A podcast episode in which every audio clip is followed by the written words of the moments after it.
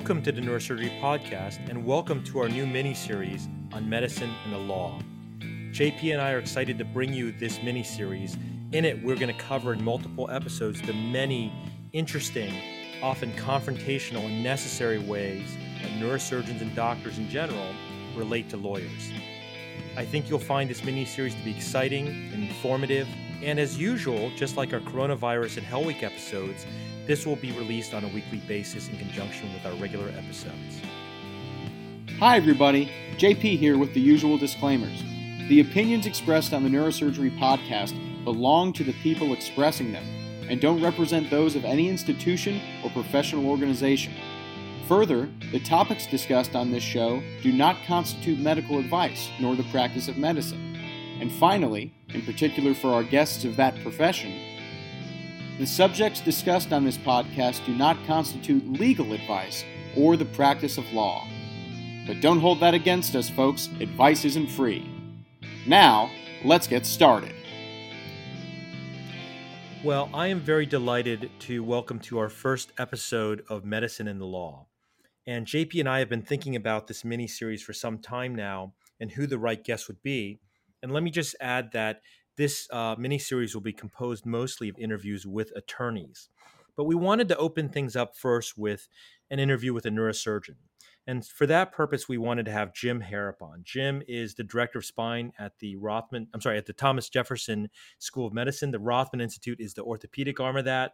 It is one of the biggest spine centers and busiest uh, institutions in America. Jim, welcome to the podcast. Thanks a lot, Mike. Great. So let's kick things off. So this episode is going to be about uh, malpractice, and let me just add that that most of our episodes on medicine and law will not be about malpractice, even though that's the only thing people mo- most people would think, if you will, about neurosurgeons and the law.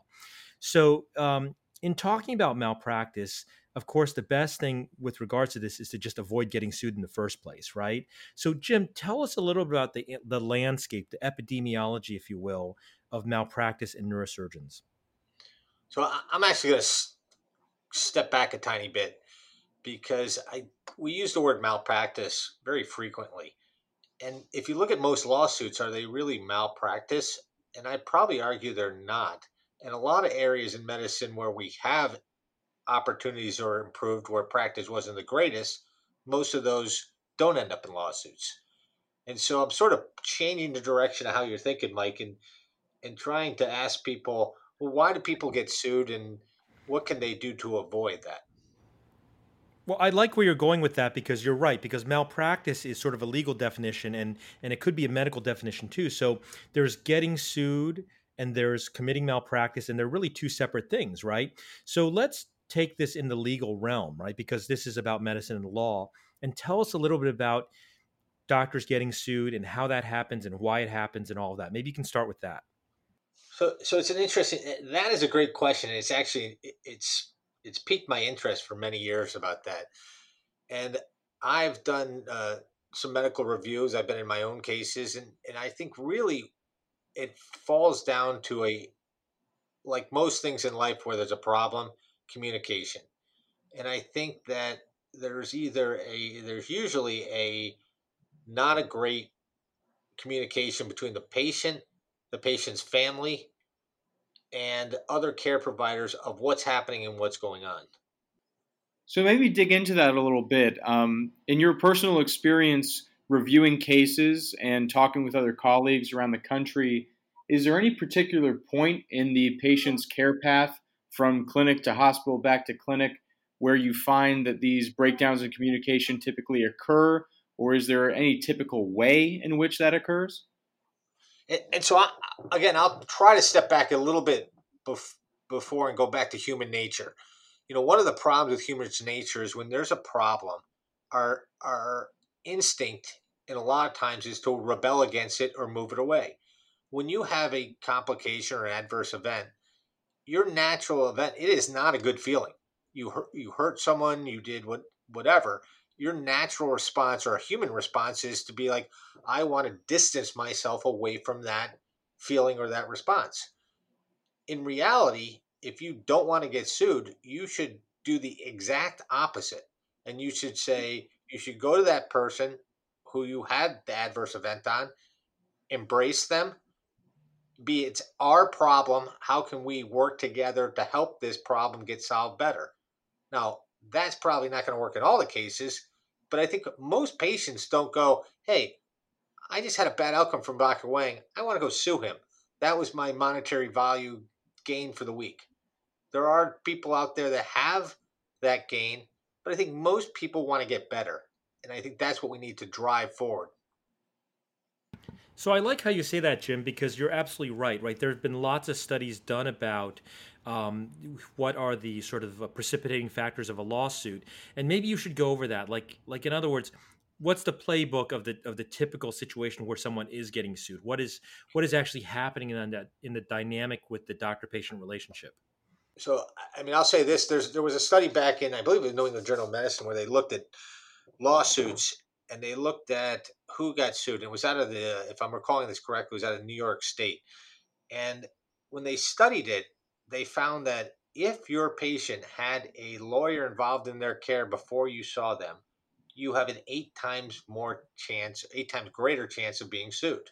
Wow. And so what does that tell you? It tells you that that patient might be tied up into a monetary driver or goal. And so that's something to be worried about or concerned about if you're if you're trying to avoid lawsuits.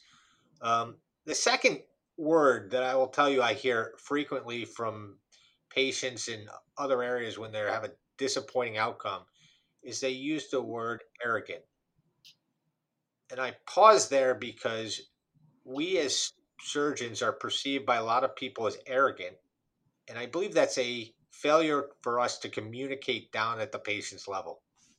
Well, that's very fascinating, um, especially for me as someone just coming up in the field to think about how I can guide my own development and my identity as a blossoming neurosurgeon and how I present myself to patients that I meet and interact with, and eventually who are my own patients to try to optimize my interaction with them, not only from a perspective of self protection, but from ensuring they have the best outcomes even in the event of an adverse event, as you say.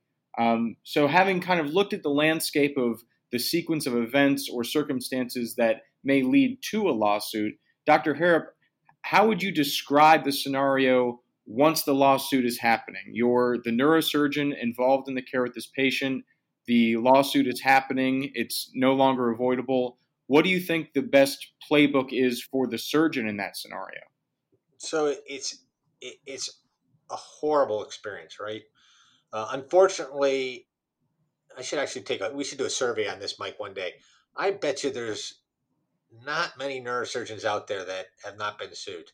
Uh, some of it also reflects on where you where you practice and what is the culture in your environment. So if you're in the Midwest in a small community, you're probably going to do a lot better than if you're in a major little major city. Um, so with that said, it, it is I think you you're going to get the letter or the uh, the lawsuit. One of the toughest things to do is read that lawsuit. Um, probably if you get it, I'd take a day off and, and just absorb the fact that you got sued before I went through the the paperwork because there's nothing nice they're going to say about you in that next 30 pages of the complaint. Okay, and, and I should stress as I ask that question, Obviously, Dr. Harrop, you're not a lawyer. We're not giving legal advice on how to handle this scenario. I'm more interested in your perspective as a surgeon, processing that emotionally, practically, and, and as you say, taking some time to process. Um, is there is there anyone, either professionally or in your personal life, that you know surgeons typically turn to in a scenario like that, maybe to deal with the emotional or psychological impact of having a patient not to say turn on you, but change the dynamic of your physician patient relationship like that? I think you have to go to your peers. I mean, going home and talking to your wife or loved one, that's great. They'll give you support. But you got to talk to someone who's been there and knows what it feels like. Because, you know, you feel betrayal, you feel anger, you feel malice, um, and all these things. And many times you can be, I, I thought I did a good job. Um, and so I think you just have to get a perspective of you know why did this happen, and you know, and I'm going to step back and tell you a little story. So we as we are surgeons and medicine caring and providers. That's our business. The problem is is none of us think of it as a business. We think of it as an advocation and a, a lifetime commitment. If you were a shore if you owned a shore a store and you sold X, you know that part of your whatever profits or whatever your margin is is you're setting aside because someone's going to come and do the slip and fall. We don't think like that as an expense of our business is malpractice claims frivolous or not. But in reality the lawyers think of this as it's part of business. And it's just a chunk out of out of your your day. And in your you know final line audit there's a person that's malpractice fee whether they're real or they're not real well, you know, it's interesting and quite ironic that the three of us are on this podcast talking about this because if I remember correctly, if you were to average the last, I guess, 20 years or so, the worst states for malpractice are um, Florida for us here in Miami, Pennsylvania for you, Jim, and Illinois for, for JP, right? And so it brings up this issue that there is a lot of variability, but I think you're right, Jim, that the average neurosurgeon, I think the statistic is gets sued every two and a half years or something like that. Now, obviously, some people uh, get sued a lot less than that. Uh, I've been very fortunate that I haven't been part of, of much of that. Um, but, you know, we are probably the most litig- litigated against per capita medical specialty, even more than OB, right? I mean, I think that if you said the average neurosurgeon gets sued every two or three years, and the average pediatrician might get one lawsuit in their career, if that, it's a big deal. So why, Jim? Tell us why that is. Are we doing something wrong? Are we arrogant? Is it because we have the deep pocket? Is it because the diseases we treat are horrible? Like, tell us a little bit about that in neurosurgery. So it's funny. I will argue that we are probably a little bit more arrogant than a pediatrician, but I don't think that's the problem. I think the problem is is it's an you know this is what it's taken me 20 years to step back and realize that this is all an economic issue. Not all, but a great majority of it. You know, why don't pediatricians get sued? Because the claims and the victories are very small. When you look at the cost of living when someone has a neurologic injury, the verdicts are extremely high again, I don't believe the American legal system is well, you know, it's not an advocate for the patient where a third of the prize is going to go to the lawyer. I think that's the problem. And I think we need to create a system, in my view, would be where the patient benefits the, the most. The lawyer gets paid for doing their work. But when you have a lawyer getting a $10 million prize for winning a verdict, I just don't think that's a really good way to help patients recover. Yeah. So, can I ask you about that? Um, so, you know, I guess Michigan State, the state of Michigan and University of Michigan experimented with those type of ideas, which is admitting fault early, um, having uh, having big funds, I guess, for for dealing with this, defending lawsuits vigorously, uh, having payment uh, programs available for people who are hurt. Like, what is your perspective on all these different models of how to make a more just uh, society, if you will, for people who are actually hurt, for for better or worse, whether it's someone's at fault or not, right? What What do you think about that, Jim? Where are we headed with that? So I actually am a big quality improvement person, and, and we we and we can talk about that later at some point if you'd like. But I really think you got the you know the problem is is you and I being neurosurgeons pay the most for our malpractice. So we have the most coverage. Um, I don't know if I told you the story. I was involved in a car accident where I was on a highway. I got I was stopped at a stopped at a light and someone fell asleep at the wheel and drove 60 miles per hour into my car. It hit four other cars. All the cars are totaled. I'm sitting there. Oh, it was it was a nice experience. So long story short is I'm like I, am happy I'm alive. My insurance call, company calls me up and the lady's like talking to me and I'm like, what are you really telling me? I go, what is your question you want? And finally she goes, well, we just want to know if you're going to sue. And I go, why am I going to sue? I'm fine. I'm all right. You know, whatever. So then she goes, oh, next week later, I get sued. And I go, I get sued. So I called the lady back up and I'm like, why did I get sued? I go, I got hit by my car at full speed. My car was the, you know, the cue ball and I went into another freaking car. And she looked at me and she goes, you have the greatest insurance coverage. They're always going to sue you. And I said to myself, that's the problem in neurosurgery. We have the greatest coverage. So we are the greatest, you know, target for the lawyers. And I'm going to throw this back to you, Mike. In Florida, correct me if I'm not wrong, but a lot of people go bare, meaning that they don't have malpractice just to avoid the, the economic advantages of being sued. Yeah, it's it's a very interesting phenomenon to not have a deep pocket, and there are rules about that. We obviously don't do that. University of Miami, unfortunately, we're a private institution, which is horrible because UF, uh, University of Florida, and Tampa, USF, they're public institutions, so they're state employees and they're indemnified, right? Just like if you work at the VA hospital.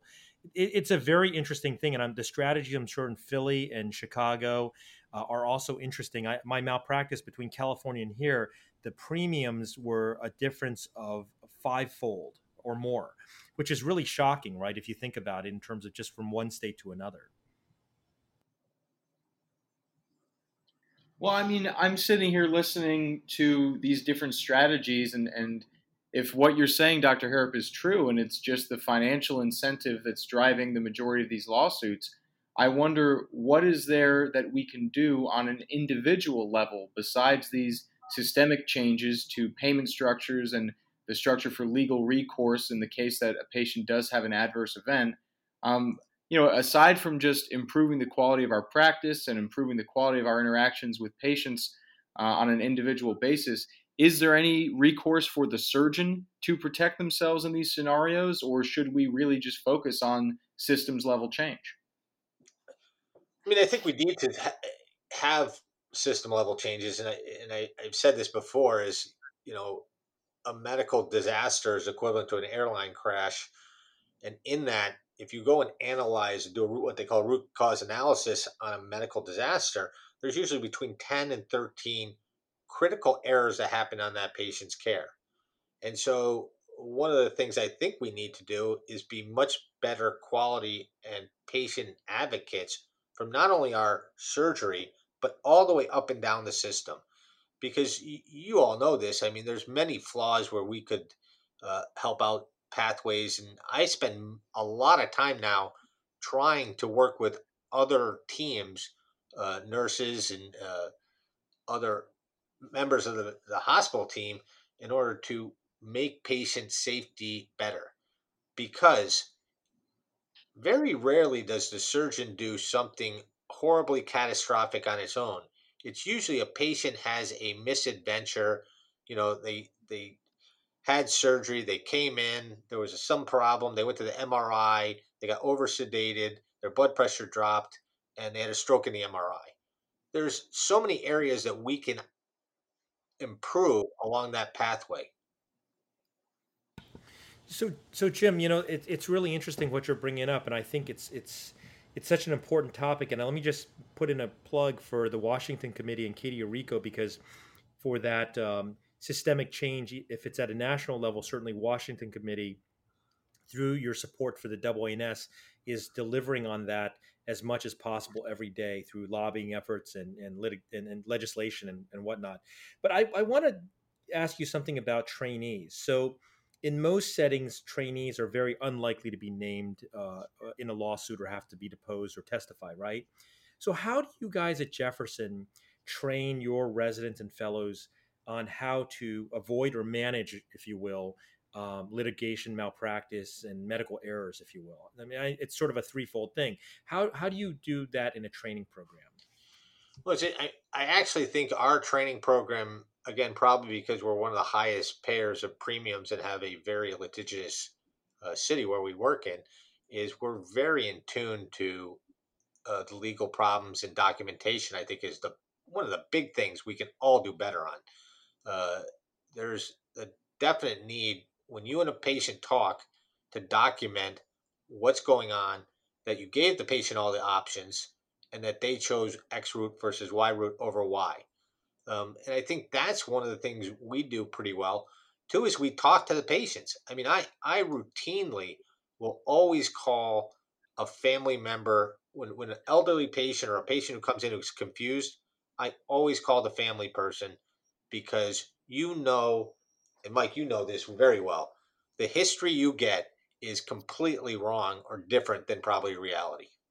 And so I think those little things is, you know, trying to understand, documenting things because everyone, when your lawsuit happens, it's usually five years later and no, no one remembers any everything.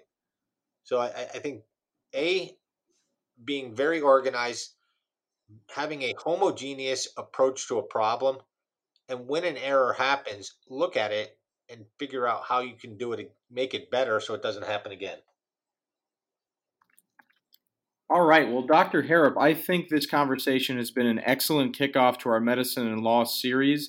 Again, kind of as we stated at the beginning, easing into these intersecting professions still from a somewhat clinical perspective before we talk to the actual attorneys.